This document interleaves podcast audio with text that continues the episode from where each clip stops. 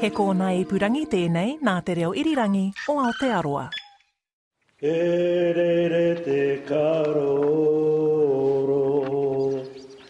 e rere ki Huria, te ki te koe I a mere,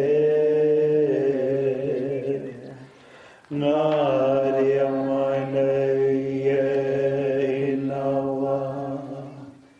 The title of my thesis is E rere te karoro, e rere ki Huria, Ngai Tamarāwaho of the 28 Māori Battalion. So that's the name of a moteatea from Huria, he moteatea tūturu.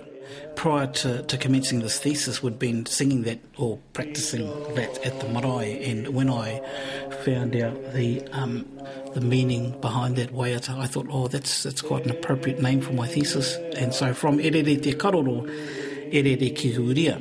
So it talks about karora, or gulls, taking flight from Huria and flying above Huria, and some soaring off far, far away and always coming back to Huria. And I likened that to the soldiers. So these soldiers from Huria, from Ngai Tamarāwaho, are flying away to adventures halfway around the world and coming home.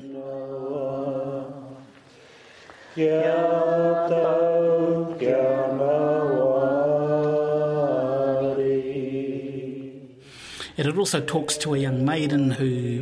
bit of a story behind that, who was feeling confused with life, depressed, and again I liken that to what these young men, bearing in mind, you know, a lot of them were 19, 20, 21, would have been feeling over in Europe, you know, that it wasn't quite the adventure that they were seeking, and, you know, and then reality hits when they get over there and seeing the horrors of war.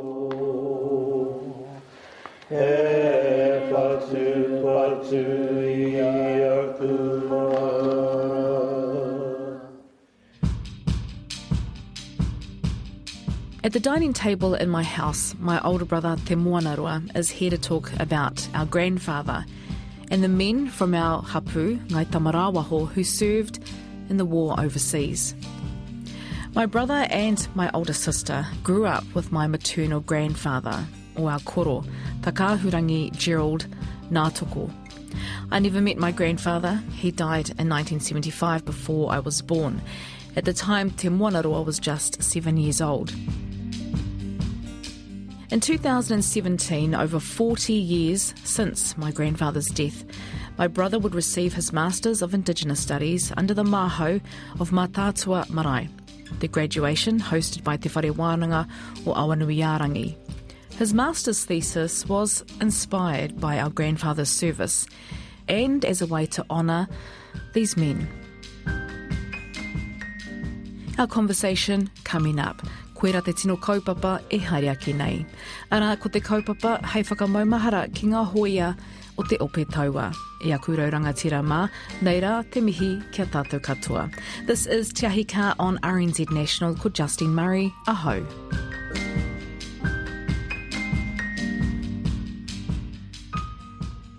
So koro would have been, was he another one of those inspirations to do this mahi because he served? Yeah, definitely. And I mean, sort of the background story, you know, prior to me writing this research stemmed from my childhood memory around some of the paraphernalia that was in the house at the time, like, for example, Godall's army suitcase, his army jacket, I think a drink bottle, which were sort of in the wardrobe in the darkest corner, just sitting there, and me and your older sister Sheena sort of playing around with them and sort of not really knowing what they were. Did you wear them? Yeah, well, I think we had. There was a shoulder bag that I think we might have used to go take it to school and scribble stuff on the outside, you know. But we didn't know, and so I remember those things. And then a key thing that happened was the old lady Wairere Maureen. I'm talking about her cousin Raymond Piahana. Yes. Sought her out and said, I wondered if we had Godall's army service medals back, and she said no and wasn't aware of what he might qualify for. And so he set about researching that, and then... and he was in Christchurch at the time. Yeah, he lived in Christchurch, and he was an ex-Malaya Borneo vet, Koro Raymond, or Piwi, as he was known to his generation. Piwi. I think it was... well, I'm not too sure how the spelling was. Oh, okay. When I asked how he got that name, they just said, well, he was just he was small in stature. Right. And I suppose the name Piwi, you know, he was about 4 foot nothing. So, but lovely man. And so really, I can't recall what the year was. I know that I was still living in Auckland. So it would have been the early 90s. Mm-hmm.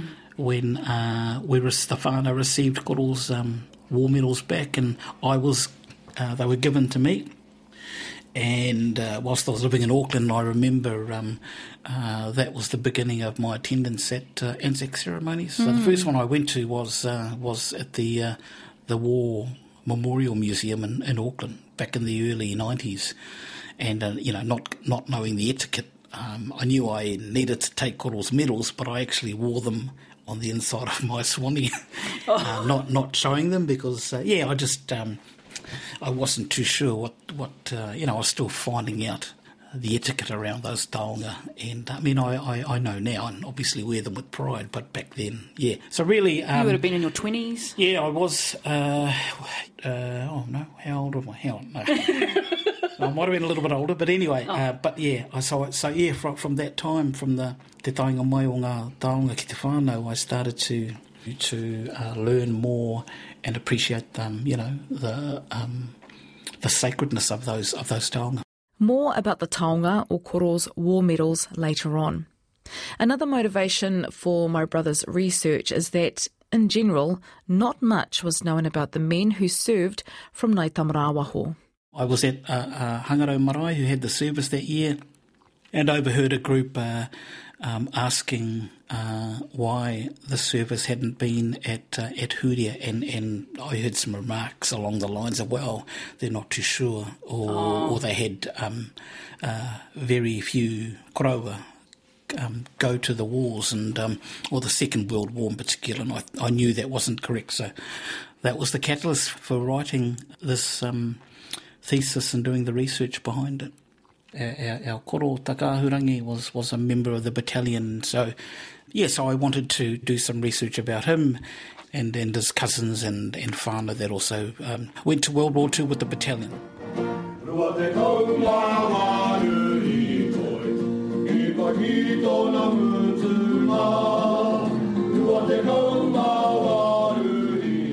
The 28th Māori Battalion was made up of 700 men, volunteers who answered a call to arms. The men were placed into 5 companies: A Company from Auckland to the Northland, B Company from the Bay of Plenty and parts of the East Coast, C Company from Ngātipurau, Rongowhakaata, Te Aitanga Hauiti, D Company, Taranaki, Wellington and South Island, and HQ Company. Koro served in B Company. His younger brother, the late Dr. Morihu Ngatokorahi Pere, would provide wisdom and guidance throughout my brother's study research. When I decided that I would research this, the first thing I would go and see Koro Morihu and have a cup of tea with him and talk about what I was intending on doing. Mm-hmm. To which, of course, he gave his full support and blessing. So that was that. I thought that was quite important. Throughout my research, I've also had the support of our kāhui kaumātua from Huria, from Ngai Tamarāwaho. Mm.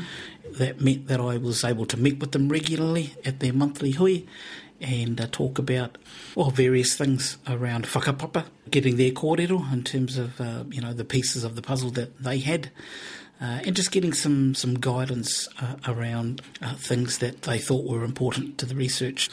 As Māori, a lot of what we do in everyday life is underpinned by kapapa Māori, whatever that looks like, whether it's, I'm not just saying mihi mihi and things like karaki and all those things that we do naturally, And even where the appropriate place might be to talk with these whānau. Is that at home? Is that at the marae? Yeah. Just those sorts of things. I mean, for Koro Raymond, for example, Raymond Piahana, I mean, I flew to Christchurch to interview him over a couple of days, and one thing I learnt from that in terms of methods is that when you're interviewing kuia koroa whānau sometimes, is that, you can go set with a list of 10 questions that you want to bang out and numbered from 1 to 10, but actually, it doesn't always happen like that. But overall, there were 3 questions that he focused on. One was, why did these young fellas enlist to go over? Why did they go and fight? And why did they? Well, was it the big adventure kind of narrative coming through? I think it's not a straightforward answer. I think it's a mix of things. One of them was to seek adventure overseas, to go overseas, and before that, I mean, to enlist, to go down to Trentham, receive the training, receive this kit, receive weapons, then catch a boat from Wellington, Pipitea Wharf over to via Australia, via Egypt into Europe. Boy, that sounds pretty exciting when you're sort of 19, or even younger. I mean, the youngest one from Huria was Leonard Hall, who was 17 and a half. But they were quite smart with their enlisting forms. Put it that way. But, like fibbing. Oh, yeah. I mean, that was all over the place. They would use alternate names. And oh, you actually mentioned that in your research that they were known as other names. Yeah. It's even our own Godall, but he was of age. I think he was 20 when he enlisted. But a lot of them weren't.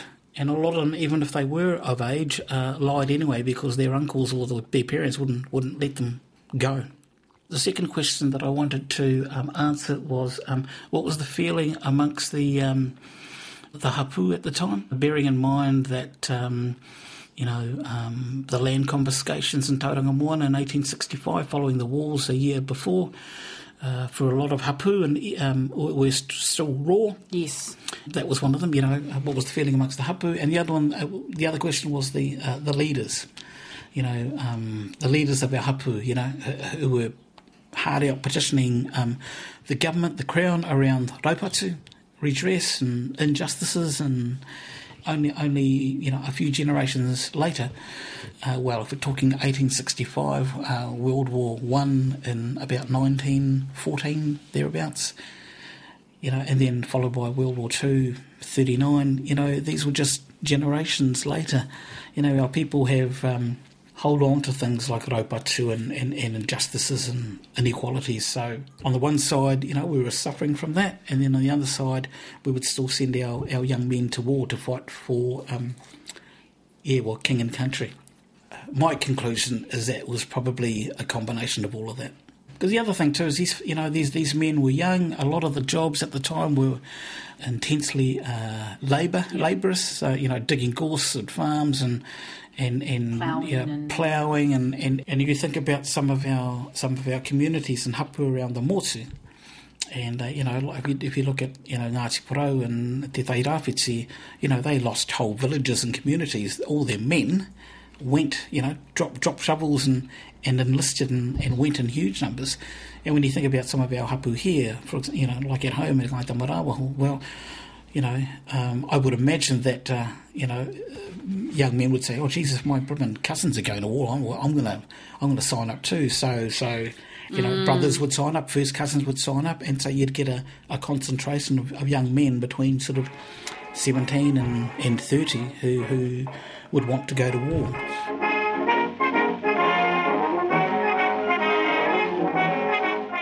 Our grandfather Taka arrived with the 14th reinforcements to Europe, and so wasn't there for long in Europe, was there for just over a year.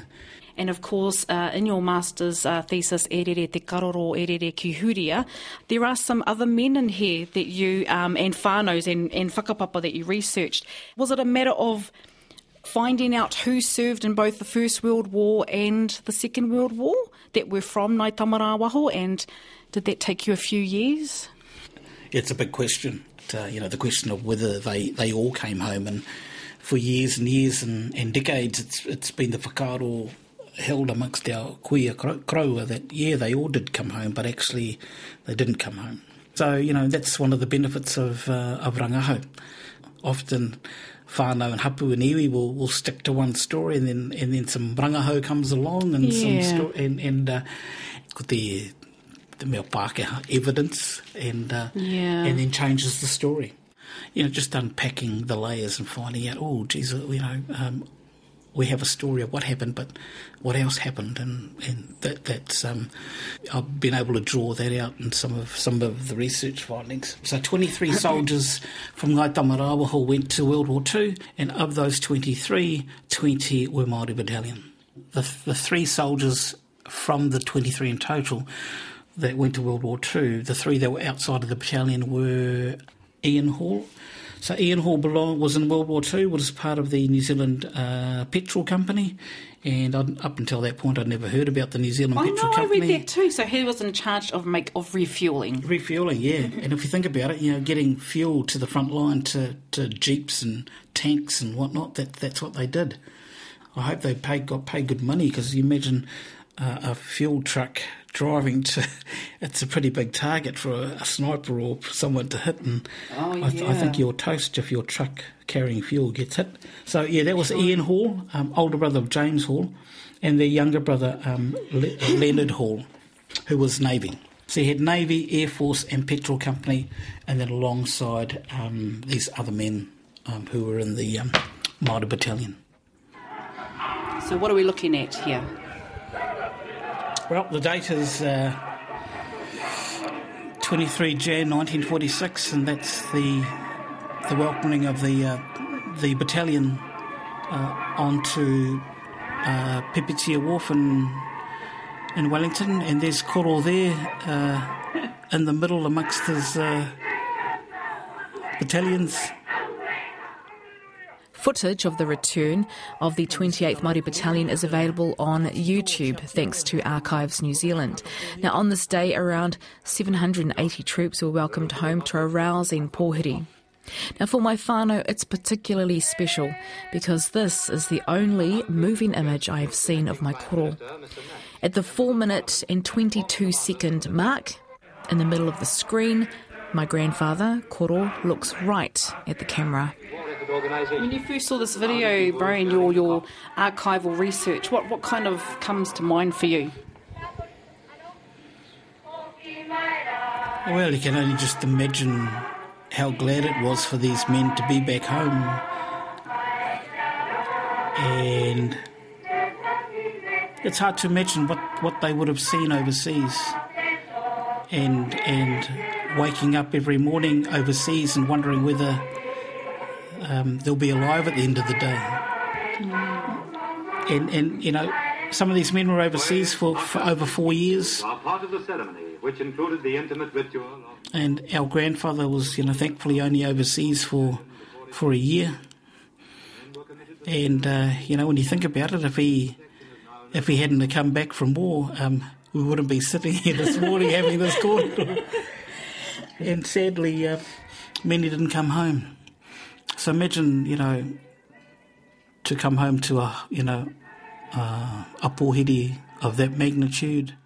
When Koro returned, he, like many men of the battalion, didn't share their experiences. Certainly amongst our own whānau, no one spoke of it. And, you know, I mean, I was only 7 when he passed, and but no one, you know, not Maureen, the old lady, not, you know, our mum, Riri Betsy, or our aunties and uncles spoke about it. No. At some stage there was a welcome back to Tūrangawaewae Marae.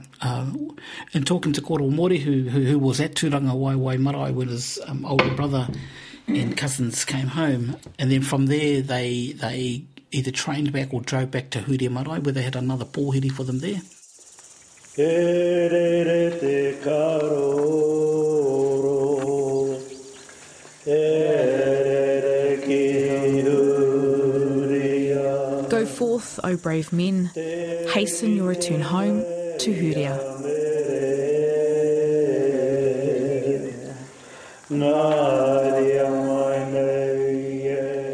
My brother Te Moanarua remembers a conversation about the return of these men back to the marae. I know Koro Mori was telling me some stories about some of his cousins who somehow between Tūrangawaewae and Tauranga Moana managed to get some crates of beer somewhere.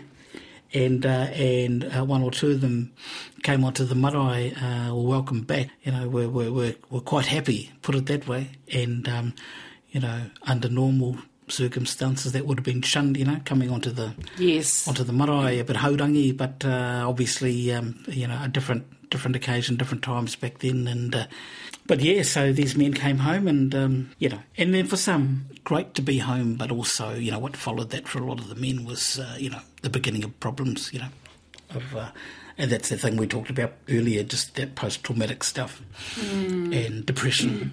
And not forgetting too that some were wounded, some were maimed and weren't able to work. Some, you know, turned to alcohol and to quite try and, I suppose, get rid of some of the things that they had seen. And, you know, and as we mentioned about alcohol, you know, he maybe one way he dealt with it was not to just talk about it. Yeah, you know? As was common throughout the whole of the 28th Māori Battalion. And there's lots of stories, the expectations that they would slot back into everyday life, carry on. That didn't happen for a lot of these men. Depression and post-traumatic stress, alcoholism, you know, all that sort of stuff which, you know, inflicted our men, so to varying degrees, you know. So they didn't all come back, and I think in your thesis you mentioned, was there two? Yeah, so two that didn't come back to Huria. Yeah, two didn't come back home. One of those that didn't come home was a from the Hall or Matthews whānau, and his name was James Hall, who was a his kuia tūpuna was Dawetū, so he was Royal Air Force, and so he died on the 31st of May 1942, killed in action, and is interred in the Netherlands. Sergeant James Melton Hall didn't come home. The other koroa that didn't come home was one of our wīkepa whānau, and that was a Private Anania Wīkepa, who was killed in action and on the 4th of April 1943, and is interred in Tunisia, which is northern Africa. I think it's just to the side of Europe. So so that's our wīkepa whānau who married into, obviously, you know, the people would know wīkepa as a huge whānau from Mōtiti, and married into our Piahana whānau. My brother has brought with him my koro's medals. There's three. It was back in 1990 that Raymond Piahana, our grandmother's cousin, asked her if she had received these medals. When she told him no, he set about retrieving these from the New Zealand Army. In 1995, the whānau received these taonga. Just bearing in mind that our grandfather, Taka, wasn't there for long in Europe, was there for just over a year. And so, you know, based on his short time there, qualified for three medals. One being the Italian Star, and basically the Italian Star, I mean, I'll find out sort of the criteria around it, but basically, obviously, you had to have served in Italy to qualify for the Italian Star. He also received the service medal, basically for the troops or the soldiers that had served in World War II. And the other medal was the War Medal 1939-1945. That's what our koroa. Those are the medals that we received back from after our Koro Raymond doing his investigations into what koro might be eligible for.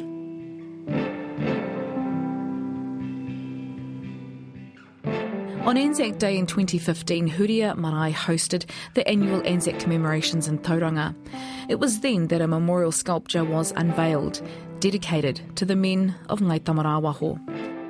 The title of my thesis, E rere te karoro, was sort of inspired what that taonga might look like, and the artist that we got or commissioned to work on that was Whare Thompson, to work on that sculpture monument, with some sort of, you know, some guidance from a few of us, and obviously taking some influence from the name of my thesis. So there's three karoro depicted. And as you say, one has a moko kauai and is actually, if you look at it, is looking towards the teko teko on top of the wharenui tamatea pōkai whenua. And so the whakaaro behind that was that she represents the mums, the kuia, the partners, the women that were waiting at home for their sons and husbands or partners to return home. So, and the other two obviously represent the soldiers, and it's sort of ironic that the other two are there beside her, and it's two men that we lost overseas. The plaque reads, E rere te karoro, e rere ki Huria. Go forth, O brave men. Hasten your return home to Huria. He tohu whakamaumaharatanga ki ngā hoia o Ngai Tamarāwaho, I whawhai ki ngā tōpito o te ao. He tangi moteatea hoki mō ngā tūpuna I mate ai I puke hinehina, te ranga, me ngā pakanga ngā herehere. Moi mai koutou, moi mai oki oki e.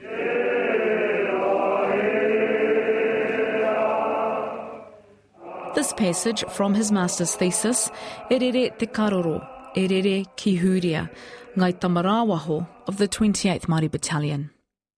The goals and objectives of this research have been achieved, just as I thought the reclaiming and retelling aspects of this research and the responsibility that came with that were the most rewarding. If anything, I hope that readers will find this thesis informative. Researching and writing it has been a transformational journey and a huge privilege and honour, but I give it all to Ngā Hoia o Ngai Tamarāwaho and their whānau. Our men of the 28 Māori Battalion were welcomed home to Pipitea Wharf on the 23rd of January 1946, but for the writer, it is like they are being welcomed home for the very first time.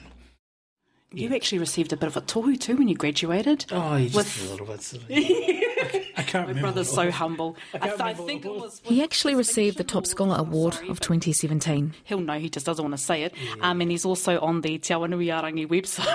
Am I? Oh, my goodness. Yes, you are. And when you graduated, you actually wore corals, medals underneath your graduate gown.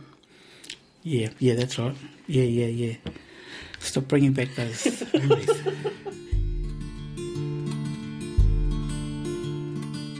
Rangahau is an awakening. And a lot of our marae have kohatsu maumaharatanga ki ngā hoia. Not all of them do, some of them don't. Anyway, what I'm saying is that it's just an opportunity for whānau, for hapū, for marae to do their own research so that, the names of those soldiers are not lost by our generations and the generations to come, because they deserve to be told. Ko te moanaro tōku ingoa, nō tēnei moka o tauranga moana, nō Ngā Terangi nui Ngāi Terangi, ko Ngā Hapū, ko Ngai Tamarāwaho, Ngā Tikahu, kai tēnā taha o te piriti, kia Ngāi Terangi ko Ngai Tūkarangi, me Ngā Titapu oku Hapū, nō reira. Ai, oi nō tēnā koutou, ngā taringa e areare mai nā, I runga aupiki me ngā auheke o te wā, nō reira, kia ora tātang ame. Tēnā koe e tāku tungāne, o tira te mātāngua o tōku whānau, e rere ana nā mihi aroha kia koe. That conversation with my older brother, Te Moanarua Natoko, and his research into the men from our hapū of Ngai Tamarāwaho of the 28th Māori Battalion. If you'd like to get in touch, you can email teahika@rnz.co.nz. Of course, tonight's episode is in remembrance of Anzac Day. Hei whakamaumaharatanga a ki ngā hoia o te opu tauā. Kei wareware tia tātou, lest we forget.